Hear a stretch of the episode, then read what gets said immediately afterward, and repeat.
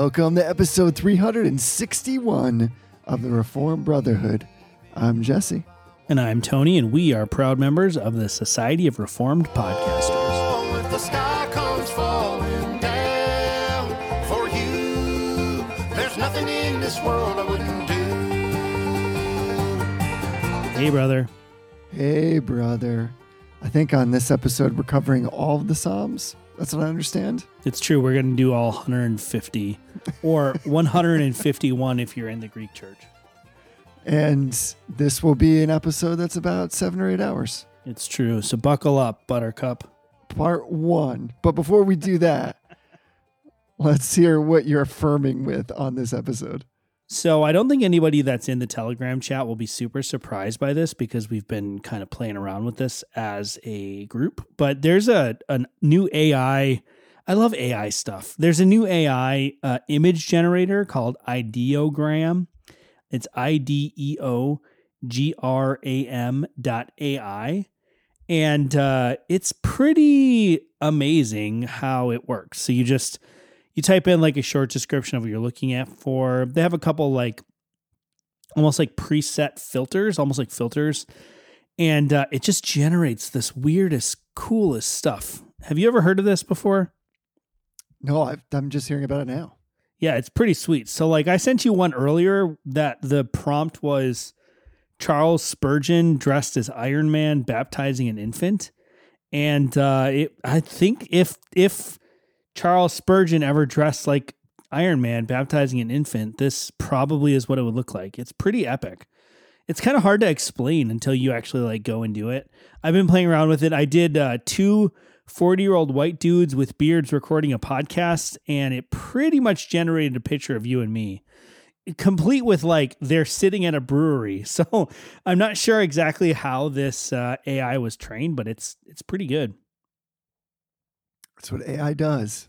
I know it's it's crazy too because like this is just like a computer model. It's not like there's some creative person who's like reading this and then like feeding what the computer should do. It's literally just like pulling together all this information from the internet. I've been doing a lot with like Pokemon because that's an interesting uh like an interesting amalgamation of things where it has to be able to understand a word that's not standard English, but also be able to like kind of combine that with standard English. It actually does a pretty good job of understanding what I'm asking for. So you should, I mean, people should check it out. It's it's pretty cool. Sometimes uh, we we're not going to do denials tonight, but I was going to do if we were going to do denials, I was also going to deny this because sometimes it comes up with some weird like kind of crazy stuff where almost like unhuman, inhuman kinds of stuff. I was playing around with it with uh, my wife, and we were trying to make it do pictures of Westies, and we wanted it to make a Westie, like a West Highland Terrier, that was the size of Godzilla destroying a city. And it did this weird thing where it like replaced the Westie's hands with pizza slices for some reason. So it's very strange how it pulls stuff together. It's it's almost like um, it's almost like when you have like a, a strange lucid dream where there's weird elements of things that get pulled in for some reason that don't make any sense. It's kind of crazy. It's almost like the internet is dreaming at this point. Which is essentially what AI is. Yeah. Yeah. So, somewhere down the road, we're going to recognize that this was like the beginning of the end. Somebody typed in the wrong prompt into some like automatic image generator and it, the AI became self aware and started taking over the internet. So it's both, this is like a combo action then. It's, It's both true. affirmation and denial. Yeah, it's true. It's true. It's both amazing and also incredibly scary. Which is pretty much the internet, right? It's true. It's true. But seriously, like I'll I'll have to send you this picture offline. This this picture of two 40-year-old white dudes recording a podcast. It both looks really amazingly real, but then also when you look too closely at it, the dude's face is like really messed up. And also the guy's headphones are like part of his face. So there's certain things the AI does really well and certain things it does really poorly. Like it's not quite sure what to do with hands. And it's funny because if you look at the pictures when they're sort of like thumbnails, you look at them quickly, they look amazing. And then you look at them a little bit closer and you're like, this is some uncanny valley kind of stuff going on. Yeah. That sounds about right. That sounds creepy enough just to be disturbing, even if it has some sense of accuracy. It's true. It's true. So, what else are people using this thing for? I presume to just generate any kind of royalty-free image that they might need, or just out of sheer curiosity for what they Well, make. Yeah, the interesting thing about this is because the reason it's called ideogram is because the idea is you get like you put in a prompt and it gives you like a like a starting point for your own thinking. So it's not necessarily intended. It doesn't seem like it's intended for you to be using it to generate uh like actual content, but to give you an idea for the content. So you see a lot of people like putting in prompts for logos but the AI doesn't always know what to do with like with with words and text. So sometimes you'll say put in like you'll say generate a logo for the Reform Brotherhood podcast and it won't even get the words right. It'll spell the words wrong. Um or I tried to do one for the Reformed Arsenal, which is like my old blog name that I haven't done much with, and it can't get past Arsenal football club. So no matter what I try to tell it to do, it pulls up the Arsenal Gunner logo. So there's a lot of people kind of like using it for ideation, I think, where they try to like generate a logo or something like that.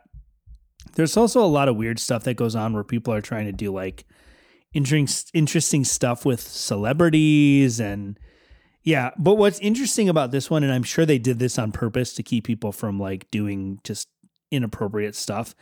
When you search for something, it's associated with your own handle and everything is public and you can't delete anything. So if you were to search for something like inappropriate or gross or gory or something like that, that gets associated with you permanently. Um, and it's funny because now there's a new movement on there where people are generating images that are like, let me delete my images. So I don't know. I think people are mostly just having fun with it. Right now, it strikes me as very similar to when uh, Chat GPT first came out, where people were just playing with it and doing strange things. And then, you know, it was only a couple weeks before people actually started utilizing it for productive means. So I don't know. It'll be interesting to see how this develops, but I'm having a lot of fun with it. I've drawn a lot of pictures of uh, West Highland Terriers doing interesting things like fighting Nazis and dressed like Captain America. I did an image of two West Highland Terriers recording a podcast that I think is pretty amazing. I'll have to put that up on the website.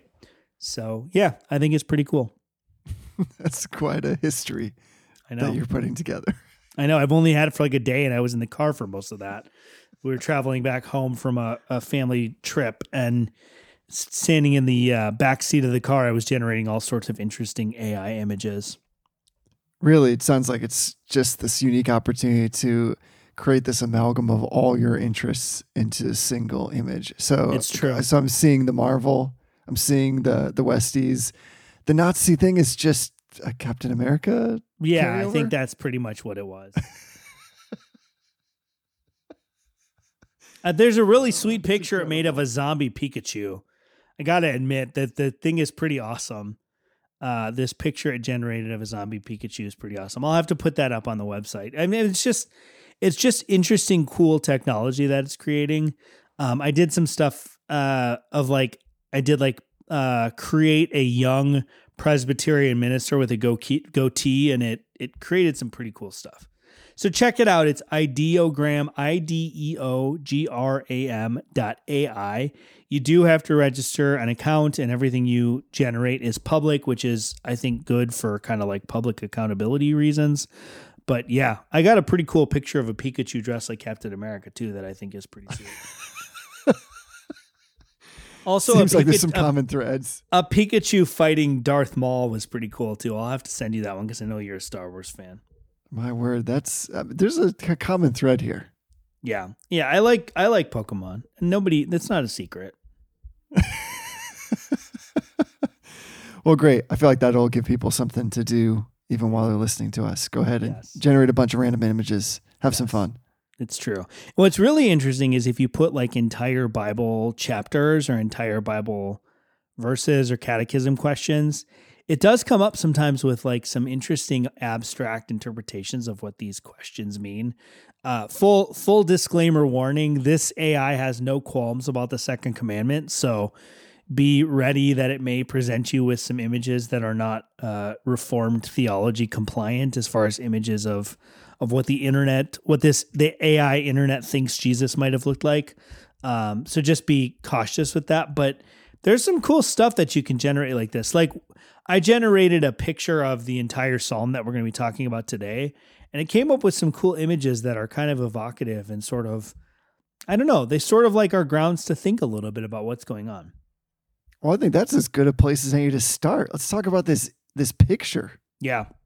Well, like uh, you know, so we're talking about Psalm 1 today, which probably you figured out from the title of the episode.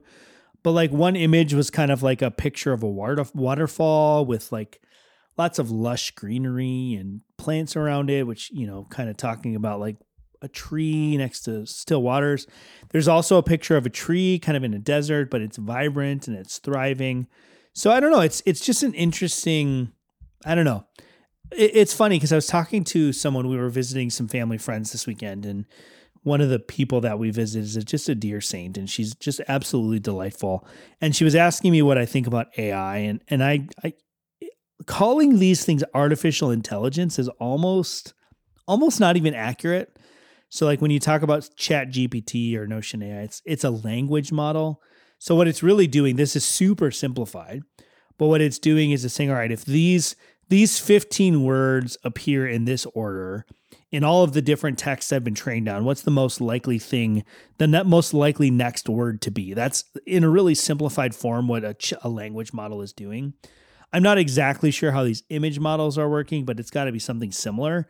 So to call them artificial intelligence isn't even super accurate. There's no thinking going on. There's no like independent thought. These aren't generating creative things. It's just synthesizing different images and ideas that it's um, come up with. It's part of the reason why it has problems with like generating facial features and hands and things like that because you can't really describe like describe a hand. Like you can't really do that. So it's it's interesting how this stuff is working but a lot of people freak out about it. And and i think it does come up with some interesting kind of evocative thoughts when you put in a bible chapter because it's it's taking these words that are classic historical ordered words and then it's trying to associate them with images but it's not always associating them in ways that we would associate them. So yeah i mean i think that's a kind of a fun experiment to do is toss in a whole bible chapter. Um, i put in genesis 1 just to sort of like a fun experiment and it came up with lots of like celestial kind of imaging like stars. There was one that was like a, a man standing looking up at the kind of like at the stars that I thought was an interesting interpretation of Genesis 1. Lots of like sunbeams and, you know, landscape scenery and stuff. But yeah, I don't know. I think it's pretty cool. I love all this AI stuff. I know some people are freaked out by it, but I think it's pretty sweet. Yeah, I for one welcome our AI overlords. well, let's talk then about Psalm 1. That's a good setup I think for some of the imagery and in some ways, no, what, what we need really is a puritanical AI where everything that you put in, every query that you make, just resynthesizes that in the Puritan frame. But some of what you talked about is very puritanical. Of course, looking at the Psalms, but the scriptures generally, really sitting into every single word and thinking about well, what tree could it be?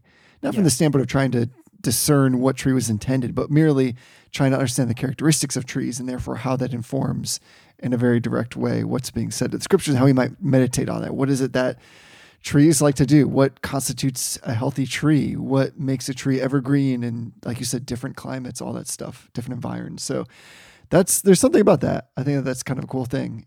And we're really coming to the tail end of spending all this time looking at the Lord's Prayer. And then now we're into this section of having gone through the Lord's Prayer this summer, and you can go back to the back catalog and check all those lovely episodes out. We're trying to understand where and how and in every way we see that same instruction that the, our Lord gives to his disciples throughout the scriptures. And we're well, I want to talk about the Psalms at least. I'm kind of cheating a bit here because, of course, like the Psalms are known as really the prayer book of the Bible. And it almost seemed like we couldn't leave this without at least looking at one Psalm And so the easiest way I think is to go to Psalm 1, which is really like Yeah. the introduction of the front porches to the entire Psalter Yeah. and really one and two coming together. But I'm hoping that we can read it, draw out some themes, come back again to this idea of what is it that our Lord is asking us to do in the prayer that He gives us to model. And then beyond that, again, just to note and to think about the fact that Jesus, as as a Jew, as a man who was learned in the scriptures, who learned obedience and studied the scriptures, that so much of his teaching, so much of the quotation of his own prayer life obviously happened in the Psalms Yeah. it was rooted and centered in the Psalter itself.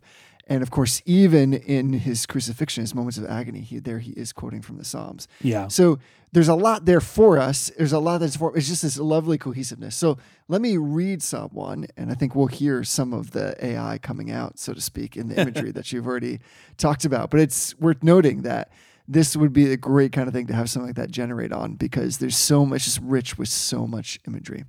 So this is Psalm 1. How blessed is the man who does not walk in the counsel of the wicked, nor stand in the path of sinners, nor sit in the seat of scoffers. But his delight is in the law of the Lord, and in his law he meditates day and night. He will be like a tree firmly planted by streams of water, which yield its fruit in its season, and its leaf does not wither. In whatever he does, he prospers. The wicked are not so, but they are like chaff which the wind drives away. Therefore, the wicked will not stand in the judgment, nor sinners in the assembly of the righteous. For the Lord knows the way of the righteous, but the way of the wicked will perish. I want to make a kind of a bold claim, which I, it's not that bold, but let me try to like maybe possibly trigger people. But I'm going to kind of Jesus juke everybody when I do this. So, one of the things that I always think about when I read this psalm, and when I think of it now in light of the Lord's Prayer, the high priestly prayer, and the prayer that Jesus gives to his disciples and to us to pray, is that I've often wondered, well, who is this man? You know, like it's oh, oh Yeah. oh, happy, oh, amazing is this man who wa- does not walk in the counsel of the wicked. And I think, of course, there's a proper understanding to some extent. It might not be the plenary kind of understanding, but there's a proper understanding in which, of course, the one who has been made righteous in Christ, the one who's justified and sanctified by the power of Christ's blood, who is called according to his purpose, and whom God has redeemed, is in fact this blessed man, but the blessed man. And you'll find that in some translations, there is actual, the sense is the man who we're talking about here is Jesus himself. So psalm is almost a prayer. I'm seeing this right from the top as this great expression of God's glory and the worship that is due him, because the only reason there can be men, like lowercase men, these blessed men and women, is because there is the blessed man who Yeah. doesn't walk in the counsel of the wicked and who is the one that actually delights in the law of the Lord. And he meditates on that day and night in perfection. And we, to a lesser extent, only follow in that. So for me, again, this starts with like this idea of glory. All of prayer is in some way at its root expressing, firstly, the glory of God. So that's where I start. I, I know that that's not like truly controversial, but to me, this is this psalm is way more about Jesus than it is about us, even as righteous men and women who have been saved by Him. Yeah, one of the things that I think, first of all, I think what's interesting when you first, so talking about Psalm one or talking about picking some of the Psalms as prayers to pattern was was your idea. It's not something that I thought of, and I think part of the reason, and maybe to my own shame or detriment, the Psalms don't really feel like prayers to me. Like, I don't know if you've ever experienced that. Like, I could see singing this song, like, I could see singing this because it, you're right. At the end of the day, Psalm 1 is is about Jesus. And then because we're united to Christ, we can sort of appropriate that to ourselves in a sort of eschatological sense and a redemptive sense. But it doesn't feel like a prayer or a psalm that I could pray except that this is where I think we can really learn a lot from the Psalms when we're talking about prayer is that our prayer, this is going to sound really crazy. So hopefully people don't shut off the podcast, but we should, in a certain sense, pray like we were the righteous Son of God. Right. And and the reason I say that is not because we have obtained or or accomplished anything in and of ourselves, but there is this great exchange that happens. So when we see something like Psalm 1 or really Psalm 1 and Psalm 2 are a unit, they kind of come together. They're they're in some of the manuscripts actually they're a single psalm that that are are seen as as one. Um we really do see Jesus front and center, right? The, the blessed man is Christ. But because we are in that blessed man, because we're in Christ, and because Christ has given us everything that is his in taking on what is ours, the, the great exchange between the first or between the second Adam and all of his progeny, we can pray this psalm, we can sing this psalm, we can think through this psalm as though we are the blessed man. And I think that's part of what makes the psalms so almost counterintuitive from a prayer sense. Like I I think a lot um, about how we could sing the psalms. Like I could sing Psalm 1 as a like a praise song to Jesus. Like I as a praise psalm to Jesus where I'm praising God because he's because Jesus is blessed. He's the one who meditates on God's law day and night. He's the one who's a tree planted by streams of water. He's the one that the Lord knows his way. And I'm the one who is wicked, who doesn't stand in the congregation of the righteous except for what Christ has done for me. That's all true and good enough as far as it goes, but there's also this element that because of what Christ has given us, I can now pray this psalm in the first person right? I'm given the blessedness. I'm in Christ, I'm the blessed man who does not walk in the way of the wicked. I'm the blessed man who is like a tree planted by streams of water. So I think that's, you know, if we're looking at different biblical prayers as a way to sort of pattern our prayers, the Psalms as a whole and Psalm 1 kind of as a, of a microcosm of that really does help us to understand, I think, how it is that we are the righteous sons of God in Christ. Um, and and that's part of why I think these are hard to get our heads around. Like I wouldn't normally go to the Psalms thinking about them as a source of like prayer examples. They just don't seem structured the way I've been taught to pray, the way that I naturally would pray. So I'm glad that we're kind of looking through these because I think it's a little bit outside of our normal wheelhouse, and I think that's always good to do. And there's a really probably slight thin line between this division of like outright prayer and singing. Eh, right. So much of those go together. They're meant to go together. We might do better to realize that anytime we open our mouths in lyrical form with a melody that we are in a way praying, we're worshiping at least in some way because song Yeah. itself is an expression of worship. So it's true that the construction of these might be a little bit different than we're used to. What we find, I think, in them is like enough enough continuity to express that the same themes in the Lord's Prayer are everywhere present throughout the Psalms, Yeah. and yet enough distinction and differentiation and maybe diversity in their structure so as to embrace all of life and do so in a way that's very honest. So it's lovely that God gives them to us because, you know, of course, there are, are all kinds of Psalms. We don't need to go through the different genres of them. But what we find in each of them is some kind of really true, honest expression of what it means to be human. Yeah. And then for Jesus to take those on his lips as well and to embrace our humanity in those expressions to make that part and parcel and piecemeal of all of the worship that he himself is doing when he's walking this earth is remarkable.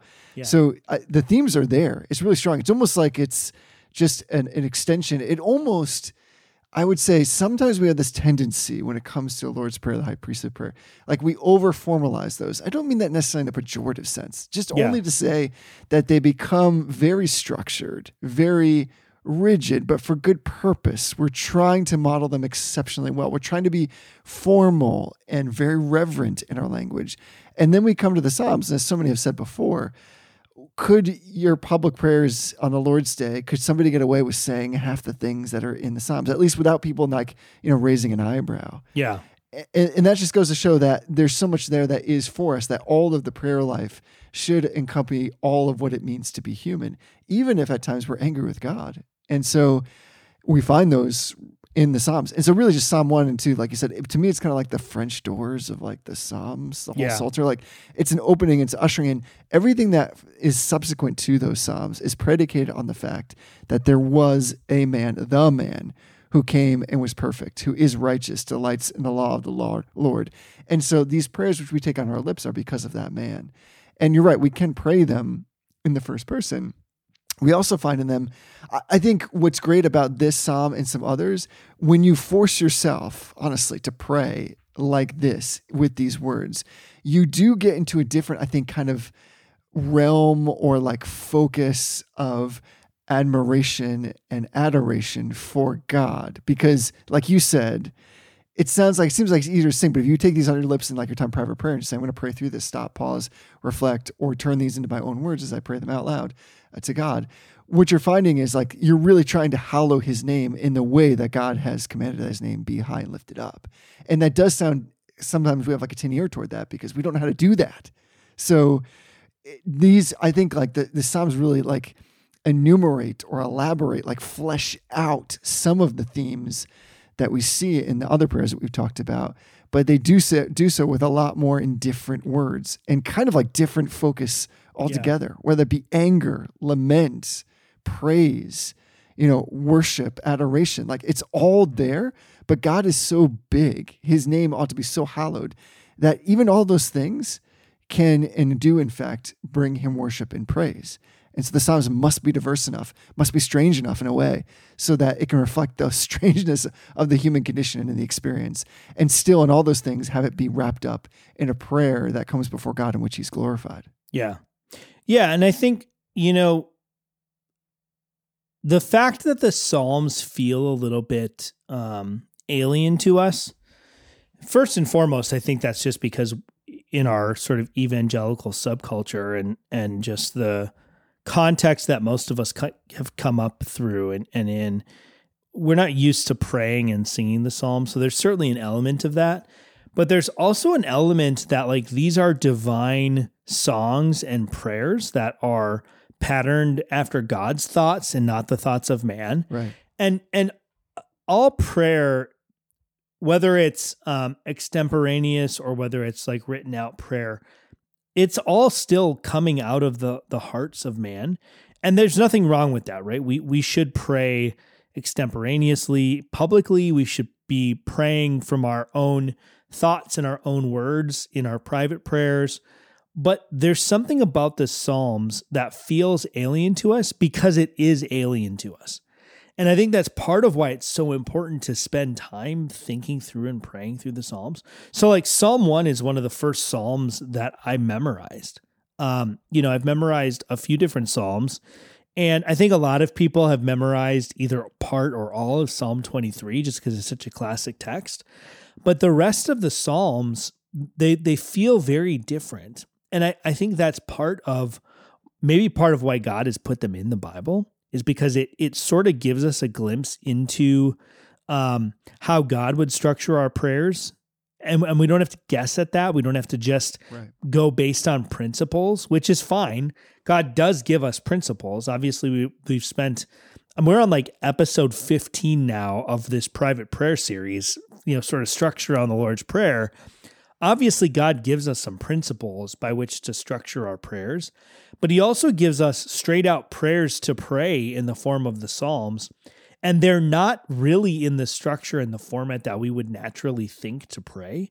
And that's why it's so important to spend time in the Psalms because it really does structure and reorient our, our prayers. Right? What is that famous book, like The Trellis and the Vine? That that's like a total a totally apt analogy for how the Psalms can function in um, our prayer life and in our praise, kind of our musical singing praise life, is that a, a vine will grow following the trellis, following whatever structure you put it on. And that's where you see some of these like really elaborate um, trellises that will shape the vine into these really beautiful, sort of almost architectural designs. Well, the Psalms function in the same way. If you really get the Psalms like into your heart and into your mind, it will change the way that you think about prayer. Because I've actually heard people say things like there are certain psalms that are no longer appropriate for Christians to pray, like the imprecatory psalms. And that's almost that's, I, I won't say it's blasphemous because I think these the people who say stuff like that have really good intentions. But to think that God gave us a hymn book and a prayer book in the Old Testament and then and then said like well certain ones are just off limits because it doesn't fit the New Testament church. I was reading um I think it was Psalm 109 today and some of it is like really shocking language. And we're talking about Psalm 1 specifically, but Psalm 1 as a way to sort of intro into and sort of discuss the whole Psalter our prayer life does not typically reflect the structures that we see in the Psalms. And I think you can kind of approach that one of two ways. You can look at that and be like, well, we've kind of like grown past that, or it's for an antiquated age. Or we can recognize that God's God's prayer book, God's hymn book is something that is given to us. It's profitable for us. It's it's useful for our teaching and our correction. And that has to also mean it's useful for our correction in terms of the way that we think about prayer and the way we actually pray. I think that's right on. I mean, I, I, am with you. I think that's kind of like the Psalms, or some of them at least, are in a bear market. And we think of them as great as songs of worship, but maybe in our private lives, we find them helpful and devotional as we might read them and kind of metabolize their themes. But to say like we should take them on our lips from our perspective, or Yeah. that we can find in them really a perfect accompaniment or covering over of any kind of experience that we have. So the more we talk about this, the more I think my frame is moving in this direction whereby we have the Lord's Prayer and there's these fundamental themes like really strongly crys- crystallized, distilled down. And the Psalms really provide for us like an exemplification of all the details of those themes, including the fact that, like you said, some of those imprecatory Psalms, like Psalm 69, the Psalms in the 100s, that sometimes all you want to cry out, like if you, unless you're not human, but I am, uh, sometimes all you want to cry out is like, God, save me, like help Yeah. me. Like, how long are you not listening to the things I'm saying here? That I'm in pain or discomfort, or that things seem to be crumbling all around me. And so I think like that's more where our prayers need to be oriented a lot of the time. Because while we're praying things like, Your kingdom come, your will be done, there might be part of us that's saying, I don't really like what's going on right now. Yeah. And what I want for your kingdom to come is to like be gone with all this injustice or to heal my loved ones. Why are you not listening to me? It seems like these are the kind of things that you would love to intercede and to do for your glory. And, and I'll worship you in those. And still, our prayers seem like they're falling flat. And so to have somebody come alongside and basically give you permission, like divine permission to say, pray that thing. And, and in some ways, it's not Yeah. even just permission, it's saying, pray this way, lament over prayer. Like, I, you know, like I, we really should push against the kind of singing or praying that somehow is going to dance at the grave of Lazarus. Yeah. You know, we need to know that's okay to lament and to say strong things to God because He's large enough to be able to handle our questions. So even in Psalm one, what I find interesting is like the orientation it takes us on because I think the latter part from like verses four through six, to your point, are not things that like kind of probably pop up in like the ACTS acronym of prayer, and, and that's okay. But when the psalmist here is saying things like, the wicked will not stand in judgment. I mean, think about what it is to pray this kind of Yeah. thing. It's like to orient our minds to this idea that there is judgment. That's I mean, think how helpful this is actually for understanding of like prayer, what it means to speak to God, what it means to understand who He is, and to do that in the context of conversation with Him. We're saying, listen, there's a judge. It is you, God. You're near. The judge stands at the door. The dead shall be judged out of the things that are written in the books according to their works. They cannot flee this dread tribunal. There's no escape. There's no mask that can hide their guilt. All our sins are recorded. No blood blots out the stains of those who reject the Savior, who reject Christ, Yeah. Who have no interest in the saving cross. And what we're basically saying is, God, you are glorified. Your name is hallowed in your perfect and righteous judgment when you come against those who are your enemies. And again, to your point, like really prayer does so much more in changing us than of course it does in trying to influence God. While yet at the same time, of course, he receives our prayers lovingly and desires for us to communicate with him. But this is a way of, in many ways, a prayer is in some way rehearsing all of the scriptures in conversation with God Yeah. and rehearsing the scriptures in a way in which if the scriptures tell us the truth about reality and actually describe the human condition with complete perfection and are sensitive to it and provide a remedy for our sin then really our prayer should be more robust than just simple phrases because really they must have emotion and i think sometimes if you're like me and it's, it can be difficult to express that the psalms force us into that and sometimes you'll pick up a psalm like you're saying and be like my word there is really strong language here. Like almost the kind of thing that you're like, how is this in the scriptures? It's being prayed to God. And uh, you know, of course, something like the Trinity Psalter has has written uh, you know a, a song for each of those things and some of those are very, very interesting like i think even with those there would be congregations that would deign to sing those on the lord's day Yeah. and yet they have a place but that place is because like we are people and we have a god who loves us and we need a god who is strong and mighty and like diagnoses and leans in close to the human condition and is well acquainted with suffering and so I, I think you're right. Like the Psalms, we need them because we need them because they orient us toward the life of prayer that is authentic and real. And when, if you do this exercise, which I think is good, I'm trying to do this myself, is just go through the Psalms each day. And rather than just simply reading them, there's nothing wrong with that, of course, or simply studying them, and that also is profitable, trying to actually pray them Yeah. and to pray them in a way where you relate them to what's going on in your life. One, I've found, and I don't think this should surprise anybody, that no matter what that psalm is, no matter what day it appears on, there is something intensely resonating that I never saw coming. And the second thing is that it's helped me to understand what it means to really bare my heart before God in a way that's unreserved. If only I'm forced into that position, because I wouldn't normally put myself there. But the psalm is helping me to think in those ways. In in some ways, it's like a lesser version of like the a diagram. You know what I mean? Like it's Yeah. giving you the proper idea and way to think about praying when we might be content with maybe prayers that aren't particularly deep, even if we're trying to model them off the Lord's Prayer. Like the Lord's Prayer is like the introduction, it starts us off, but the Psalms in flesh so much more of all those themes in a very like pragmatic way. Yeah, and I think too, one of the things that I found really helpful with the Psalms, and, this ties into what I was saying earlier about kind of like the Psalms being a structure for us to to emulate, but also it's a structure that we grow into. You know, I was thinking about like someone as I was kind of mentally preparing for this episode. We don't do any actual preparation preparation for these episodes, but as I was thinking through this, we don't often pray in a way that recognizes God's judgment over the wicked. Right. And- exactly. That is one of those elements of theology. You know, when we're done with this prayer series here, we're going to we're going to move into some discussion about eschatology and we're not going to we're going to not get bogged down in like pre-mill versus post-mill. That that's not really we've done episodes on that. We don't need to redo those.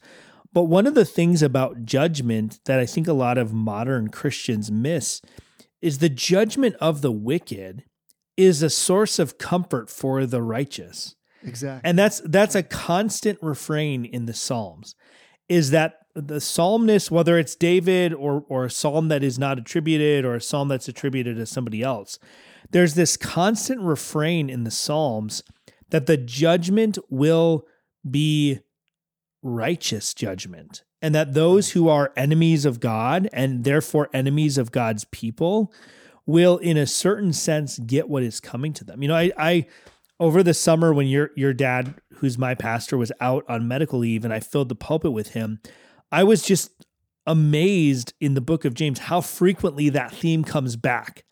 That that God will give justice to those who are his. And that means that those who are oppressing those who are his will get the judgment that is coming to them. And there's a source of comfort that comes with that.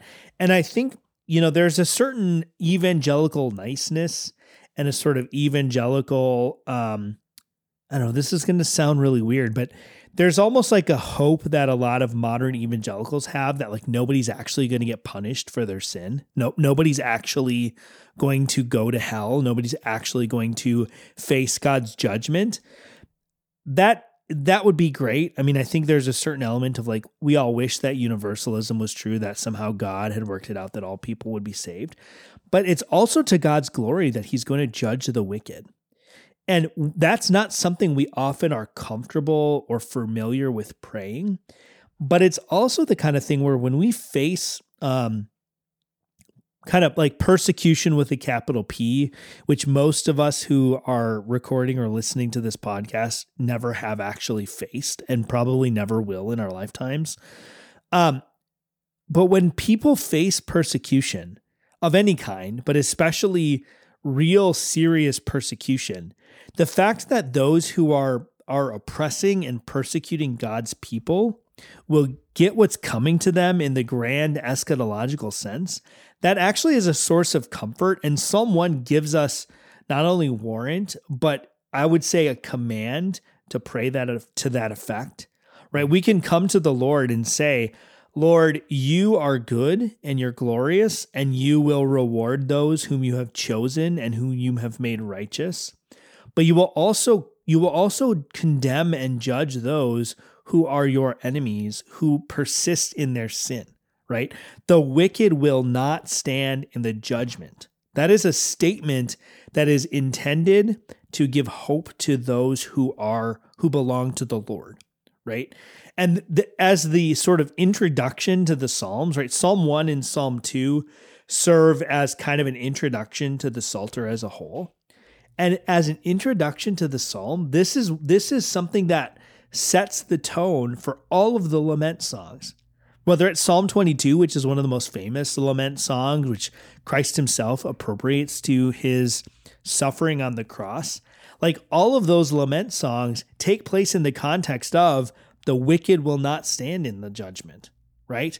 The the sinner will not stand in the congregation of the righteous that is a source of hope that I don't think we're used to praying and to praising God for. I know I'm not. Like when I face some sort of um, moral evil at the hands of someone who is an enemy of God, which doesn't happen often, but it's not unheard of for me to to have to sort of like stand in the face of something that is really just coming my way because the person hates God and I'm I'm a Christian that that happens. I'm not used to praying and thanking God that the wicked will not stand in the judgment. And and I think that's because we sort of have this perspective like, well, we should be evangelizing everybody, which we should. We definitely should be praying for the salvation of even those who are wicked and who harm us. We should be praying for our enemies.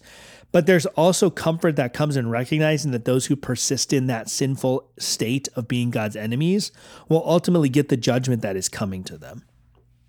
Yeah, and sometimes there's a sense like we feel, I think, or maybe I'll just speak for myself. You can feel guilty about that kind of prayer. It kind of sounds like it's coming across as like, "Go get him, God, go Yeah. get him." Right. And instead, it's more about the fact that think about all of the places in your life where you yourself, or your loved ones, or others around the world that you know of have experienced some kind of injustice, where it's just wrongdoing for for no reason, just except that the world is broken and somebody is exerting power or influencing over over somebody else and has literally wronged them. And where is that justice? And sometimes it does not occur here. So the fact that God will write that, so to speak, that there will be the appropriate the appropriate amount of retribution and that God will execute that judgment with like perfection. There will be no mistakes, no mistrials, no bad justice. It's all going to happen in perfect righteousness. And so then it, it leads then from that like verse 5 recognizing like you said the godly are not going to the ungodly rather not stand in the judgment. Um, and then it goes to this idea of amid all of the trials of those who are righteous, the ones who are justified and fighting every day in sanctification by the power of the Holy Spirit to live out and practice what it means to be the one who is justified. For them, amid all their trials, their sorrows, pains, their reproaches, let those righteous ones lift up the rejoicing heads. That's Yeah. what this prayer is about. The eye of God rests on their way. He called them to the narrow road. He upholds them with all of our feeble steps. He safely leads us to the glorious end. Unfailing watchfulness surrounds those whom God loves. All of that is happening in this prayer. It's the give us our daily bread. It's the seeing that what, where God protects and provides, he does so out of great loving kindness. And where he executes judge, judgment and righteousness, he does so out of great loving kindness. The simplicity of God is enfolded all throughout this psalm. And you're right. There's, again, language in here that I think we just have to get comfortable with that God is a righteous God. He is a, a God who is justly filled with wrath. And so, whether it's here or in something like Psalm 90, which is one of the few Psalms written by Moses, where uh, I'm looking up right now, 90 verse 7. So, for we have been consumed by your anger and by your wrath, we have been dismayed. You have placed our iniquities before you, our secret sins in the light of your presence. And then a little bit further down, verse 11 Who understands the power of your anger and your fury according to the fear of the Lord that is due you? And then that famous verse So teach us to number our days, that we may present to you a heart of wisdom. So I think that the Psalms, again, force us into not just all the feels of humanity and all the responses and all the conversations that we ought to have with God, but it does force us to say, like, how often do we, in our time of prayer, do we reflect really on how we ought to be consumed by the anger of God? That God is, in fact, angry, that He is filled with wrath over the injustice in the world, and that He only just for a time withholds that until the full judgment occurs. But even then, that, that judgment has been poured out on Christ for the sake of those whom he has elected, those who he has gathered onto himself. And I love this idea. Like again, only Psalms can give us these things to pray with like full im- impunity, so to speak. Like we can just say these things because God has allowed us to say them. And, and like you said, I think even more than a warrant commands us to. That verse 11, who understands the power of your anger? Like, what a great thing to pray. You know, it's basically saying, I don't even understand your anger. I don't understand its power. I don't understand its course. I don't even understand the, uh, under the magnitude of it because if I really did, I'd be more contrite than I am right now. Yeah. Who, who can understand your fury and the fear that is due you? It's like the most honest thing to pray, which is God, I've read your scriptures. You've been so kind in general and specific revelation to us. And even then, I don't understand you as I ought to. I feel like my mind is so cloudy that my eyes are still so scaled over, that my ears are still incredibly stopped up. And so all I can do is say, Who understands the power of your anger and your fury according to the fear that's due you? This is like the, I think, the best guide for prayer. It takes everything in the Lord's Prayer and says, I really believe this, that the Psalms, the Psalter, is encompasses all of human experience and just puts it in prayer language for us Yeah. so that we can use it. And we ought to use it because we just set it aside and say, like, well, when the time comes, I'll pray the thing I want to pray. I think this gets us automatically in the rhythm. So, one, just like Jesus, when the time comes, when he is suffering on the cross, he knows how to pray. And he notice he's not praying exclusively from like even the high priestly prayer at that moment or from the prayer that he gives his disciples. He's praying from the Psalms. Yeah. But that psalm, that that scarlet thread that runs through the Psalms is of course the same one that we find in the Lord's Prayer. I just think they're they're underutilized. We we got to get back at that. And the singing is great. Like I'm pro psalmody, of course, pro singing the Psalms. I'm even more pro sing them in your personal life, pray them in your secret prayer closet, pray them together. But when you force yourself to pray through them, I think you're gonna, like you said, you're gonna be praying themes that probably would like automatically just fly by you Yeah. that you either wouldn't embrace, you wouldn't think to embrace, you wouldn't think that you could say to God directly, or again, it's you're experiencing something that you will later benefit from, but in that particular season of life, it's maybe not a particular prayer that is heartfelt, but it is one that you'll find like you'll have a rubric for when that time comes. Yeah, I think one of the things, you know, I- memorizing Psalm 1 has been something that's been super formative in my life. And so I would just really challenge and encourage people. It's not very long. It's not it's not a difficult psalm to memorize.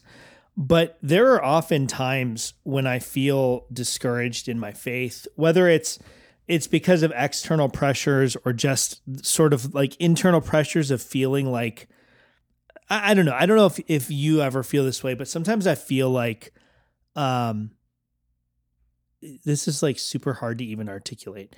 Sometimes it feels like God doesn't understand. Like that's a weird thing to Right. say, but like it feels like God doesn't really get me. He doesn't really understand where I'm coming from and like what I'm dealing with. And the reality is God knows the way of the righteous. Like it's it's not that obviously has a specific connotation and a specific phrasing and it comes in the context of and the contrast of knowing the ways of the righteous and the ways of the wicked perishing. There's a specific context to it but there's almost an audacity to praying the psalms that if it wasn't for the fact that this was the inspired hymn book and the inspired prayer book of of God that that would almost be inappropriate to say some of the things that God gives us to pray in the Psalms, right? Um, it- it- there, I don't have any particular psalm in mind, but there's some of the psalms where like the psalmist is pretty stinking demanding of God, like remember me, O Lord, and do this for me, and and and don't forget to bless me, like don't forget your covenant promises to me. There's an audacity to the psalms. This is, sounds super like charismatic and name it and claim it, but the psalms not only give us warrant and um, grounding to demand things of God, but they they're because of their presence in the scripture, we're commanded to demand certain things of God. And the the reality of the phrase in Psalm 1 that God God knows the ways of the righteous that's a you know we could get into all the like hebrew about like this is a knowing of intimacy. It's not just a bare knowledge. But the reality is god knows the ways of the righteous because he walks with the righteous and he establishes their path. He establishes their way right? He makes level uneven ground and he prepares a highway for his people. Um that is a promise in the scriptures that I know myself personally is not something that I frequently think to pray. But when I'm working on memorizing the Psalms and I'm I'm bringing to mind Psalm 1, I'm automatically being brought to these patterns of prayer that God has established for his people that are alien and counterintuitive to me. And for that reason, I think it's even more important for us to ground our prayers and establish our prayers in the Psalms because they're not the kind of thing that we would pray normally. I would normally not seek to find comfort in the fact that God intimately knows and has established the ways, established my ways. Not because I'm righteous, but because Christ is righteous. But he's established and knows my ways because I'm among the righteous. I am counted among the sons of God, and I'm I've been granted all of the privileges that come with that status because of who Christ is. But because of that, he knows my ways. So when I'm struggling, when I'm being oppressed, when I'm facing persecution, when I'm just discouraged, I can take comfort in the fact that he knows my ways, even in that dark valley, right? Even when Christ is praying, when he's saying, Why have you forsaken me? and he's praying elements of Psalm 22 on the cross, God still knew the ways of the righteous, even in Christ's despair on the cross. And that's like a super, almost like a stylized example. It's like a like a hyperbolic example of what I'm talking about. But when I'm praying and I'm in sort of a despair or I'm in, in discouragement, God still knows my ways, even in the midst of that discouragement. And the fact that He does not abandon me and still intimately knows my ways and walks with me in those ways that should be a source of encouragement designed to bring me out of that dark valley. And I think that's just a, it's just a, a very different way of thinking about how God encourages us. That was probably very, very um, almost natural and instinctive to the Jewish mind because of how shaped by the Psalms, the prayer life of the Jewish people was, and the praise life of the Jewish people. We're just not there as evangelicals, Right. as, as modern evangelicals, even as like reformed reformed evangelicals who have a special place in our praise and in our prayer for the Psalms. We're just not shaped by the Psalms the way uh, the way that I think we should be. Bob Godfrey has a really good a really good book uh, published by Ligonier. I think it was called L- "Learning to Love the Psalms." Um, I didn't finish it, but but m- I read most of it. It was extremely good, and it shaped a lot of my thinking on how we appropriate and think about the Psalms in this context. Yeah, I totally agree with you on that. People should look up that book. I think like the uh, just say it this way, like there is a prayer like life hack, and that is Yeah, I think so. So many of us oftentimes feel like ill-equipped, even in our personal life, after a long day or the beginning of a, a busy day, of being able to articulate things we want to say. And because the Psalms already are so rich in their expression, they have all this beautiful language. They're so poetic. The life hack is just pray the Psalms, Yeah, open up the sure. Psalms, and move through them. You do one a day. And again, I think the challenge is like you know, somebody's gonna be like, well, how do I know which one to pray? Like maybe one day I feel like it doesn't matter. Just just start. And when you become more familiar with them, I suppose you could Google them if you're feeling like you're in a particular season of life and you want a lamenting psalm, you can do that, or a imprecatory psalm, you can do that as well. But I think there's also just something better, brilliant with just letting God determine the order of things. Yeah. Just read through them, take one a day and, and pray through them. And what you'll find is exactly what we're talking about, like in verse three, for instance. This poetic language, which like maybe with enough time we might be drawn to, we might like create on our own this idea of this tree, this planted by rivers of water. But just thinking about this like tree on this verdant brook whose roots drink constantly of this flowing stream. And this is what God gives us to help us to understand what it means to have like this life that is actually righteous. That in the midst of a, a particular environment, here is this tree and it's just growing and it's bearing lots of fruit and it doesn't have to worry because it's anchored deeply in the right place. And we can think of like the biggest trees we've ever seen and how stately and majestic they are and how solid and rigid and old and have seen so many things and they've been resolute and firm and steadfast in the midst of all of life. And all of that happens in the course of like a dozen words. yeah, So to think about that and to pray that is just different. I don't, I'm not not naturally drawn to that kind of language, and it's okay and it's lovely because the creativity is really the bane of I'd say good worship music and good praying. And so like we have in the scriptures so much already that's already written for us to process and to pray to take as our own because God says this is for you. And so you ought to use it. And so all this language, this beautiful stuff, and even the hard stuff, like you said, the There are some like 69, for instance, like when David is praying that like his enemies would be made like childless, like that there'd be orphans. Yeah. Like these are hard things. And yet I think we're made to wrestle with what it means that he's praying those things and to understand what it means that again, God is righteous and holy, and this holiness comes at a cost. So I'm with you. I think that maybe if we, we, we encourage people to do is one, they should look at that book. Uh, what is it? Is learning to love the Psalms? I think it's called it? Learning to Love the Psalms. Yeah, it's by Yes. Bob Godfrey. It was published by Ligonier. Um, it's a it's a relatively short book. I'm not honestly I'm not sure why I never finished it. I just never got all the way through it. But it it really is. I I guess maybe I would phrase it this way. Sometimes it feels like um, it's hard to know which psalm to pray in which context. But the way that I would push back on that is that there's never an inappropriate time to pray ex- pray any psalm. And- Exactly. Just do and that's the beauty of the Psalms. Like Calvin calls it like the prayer book of the soul. And, and there's all sorts of language around, you know, it, it touches every element of the human condition. All of that's true. But even like the imprecatory Psalms that feel like they must have just this really specific context, I think that you'll find if you actually spend time to just pray. So, he, like, you're not sure which Psalm to pray, ask Google to give you a, a random number between 100 and 1 or 1 and 150 and pray that psalm. Like it's it's really that simple. Or just like open the book of Psalms and pray whichever one happens to catch your eye first. And you're never going to run into a time where you're praying the wrong thing because this is God's inspired prayer book. So, yes, there are certainly Psalms that fit circumstances better than others, but you know, like take Psalm 23, for example. People often think of Psalm 23 as like the psalm they pray when they're in like really like dark situations. But that's because like the middle of the psalm is about the valley of the shadow of death. But you could equally pray about God providing for you. You could equally pray about God um, preparing a place for you in the presence of your enemies, or God preparing a special task or a special uh, a special purpose for you when He anoints your head with oil and your cup overflows. You could use that phrasing about your cup overflowing as as a, a means of being thankful for God's many blessings. Even a short psalm like Psalm one or Psalm twenty three, literally, I think could fit just about any circumstance. So I just think this is kind of one of those things where we talk about like the best way to start running is just to like tie your shoes and start running. Like th- there's no there's no preparation for running except to just like start running. And, and I think praying the Psalms is the same way. If you if you only get ready to pray the Psalms, you never actually start. There's nothing to do except to start. And there's no wrong way to start.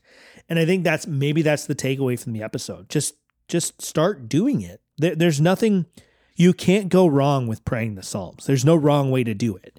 Um, obviously, you can misapply scripture and you have to be intentional and careful. So, like a good commentary, if you're wondering about the context or you're worried about that, would be fine. Psalm Calvin has great commentaries on the Psalms. There's lots of good stuff in Matthew Henry if you're looking for the in- individual information about particular Psalms. But these, a lot of times, the Psalms are left almost conte- contextless, specifically, I think, by the Holy Spirit to make it so you can pray these Psalms in almost any circumstance. I just think you have to get started. You just have to do it.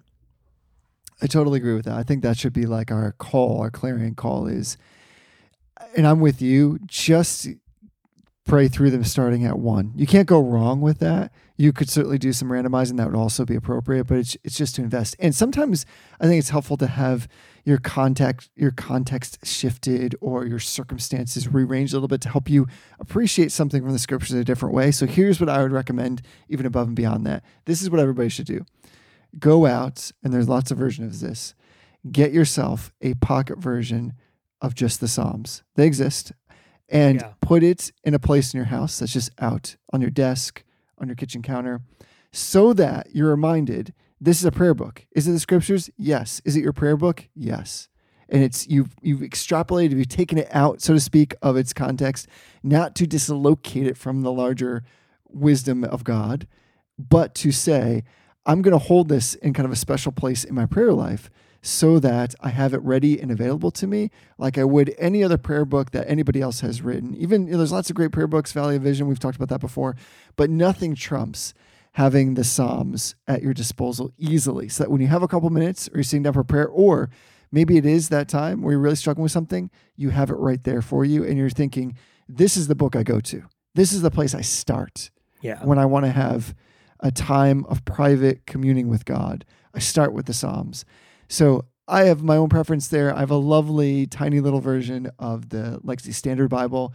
That's a little little handsome version. You know, also something like cute and adorable about you know like small versions of like the scripture. But you, you know what I'm saying? Like to have that at the ready, and it, for it to be something that's again like separated from like the larger compendium of the scriptures, and it's just available to you in a pragmatic way.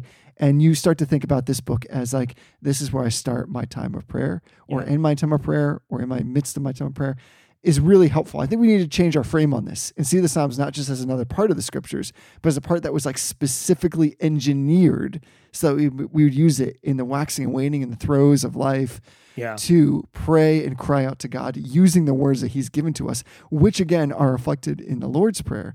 But I think, in my view, are enumerated and elaborated to a greater extent. So just go grab yourself a copy somewhere. There's like myriad versions of this Oh yeah, for sure. But it's so helpful to have just the Psalms at your disposal and to think of that as your prayer book. Yeah. Well, Jesse, I think that probably is going to wrap it up for this uh, this episode. I, I think this is just. I don't think we can we can underscore this enough. Like, this is one of the insights I think of the Reformed perspective on things. Um, I remember I remember this. I don't know why exactly this comes to mind, but I remember I think it was Rod Rosenbladt from from White Horse Inn fame, who's kind of like a I don't know, he's kind of like the Lutheran version of R.C. Sproul in some ways. And I remember an, it must have been an episode of the the White Horse Inn that he was on, but he was talking about how like part of the reason you sing things like the Te Deum or like classic hymns is like if you get in a car accident and you're you're about to die, like those are the things that will come to mind. And there's mm. like there's nothing necessarily wrong with that. But how much better would it be if the Psalms were the thing that comes to mind? Like in your last dying moments, the Psalms are what is so ingrained into your spirit and your heart and in your brain that when the lights start to go out, Psalm 1 is what comes to mind, right? That the Lord knows the ways of the righteous, or that the Lord is my shepherd, or that the Lord said to my Lord, sit at my right hand. Like all of these different classical statements out of the Psalms. So I think maybe just to close it out, like just go, just go do it. Like shut off the podcast and go read the Psalms and then pray the Psalms. Like it's it's not it's not rocket science. Like it's it's a relatively straightforward proposition. And I, I think we could we could muddy the waters by talking a lot about like strategies and different ways to apply the Psalms, but we don't need to do any of that. Like God has mm. given us this prayer book, just go and pray it. Like just if you want to go running, like just put your shoes on and go running. If you want to pray the Psalms, just pick up the Psalter and start praying the Psalms. So I don't I don't want to belabor the point. I don't want to stretch this out more than we have to. Um, but it, it's just it's it's one of those things that's almost so simple that I think we've all missed it. Like it's one of those it's so right in front of our faces. And I, I just think the Reformed tradition really does a good job at it. And that comes in the form of like the Puritan perspective or the Puritan impulse to sing the Psalms, to regulate our lives by scripture, and to to let the the hymn book and the prayer book of the scriptures be the regulation that structures and constrains our own prayers. And I think too, like if you're praying and you couldn't see your prayers finding a place in the Psalter, like if you can't ground what you're praying, obviously like we're not we're not advocating just pray the words of the Psalter.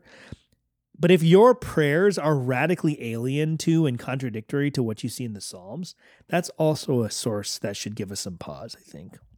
Yeah, it's a good way. It's the par- it's the benchmark, isn't it? It's the paragon. It's something by which we ought to really do compare both in form and, and content. So I'm with you. The theme here is just go and do it. Grab yourself a copy.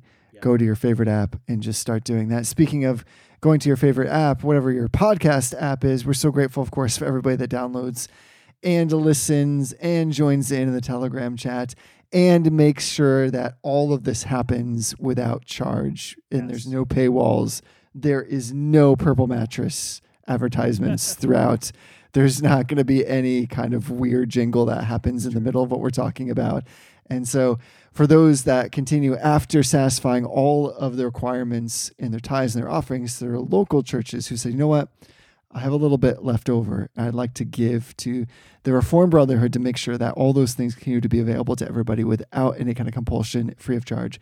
We are so grateful. And I want to especially thank Brother James, who joined through patreon.com this past week in giving. And I'm always floored by this. We're reminded that there are people listening from all over the world. And we know that Brother James is not from the US because his lovely gift is made in a currency that's not US dollars. So I'm just reminded that uh, you can give no matter where you are in the world. If you go to patreon.com backslash reform brotherhood, all these little gifts, they come together, they count for a lot and they make sure that all the catalog, everything is out there. So when people are searching all over the world for some kind of random content and they come upon us, they can freely download that episode and listen to you and I talk about it and hopefully be encouraged by that and then have their own conversations. Be, go, go back to the scriptures, be transformed because God is good and he sees the way of the righteous. It's true. Well, Jesse, I've been practicing this all week.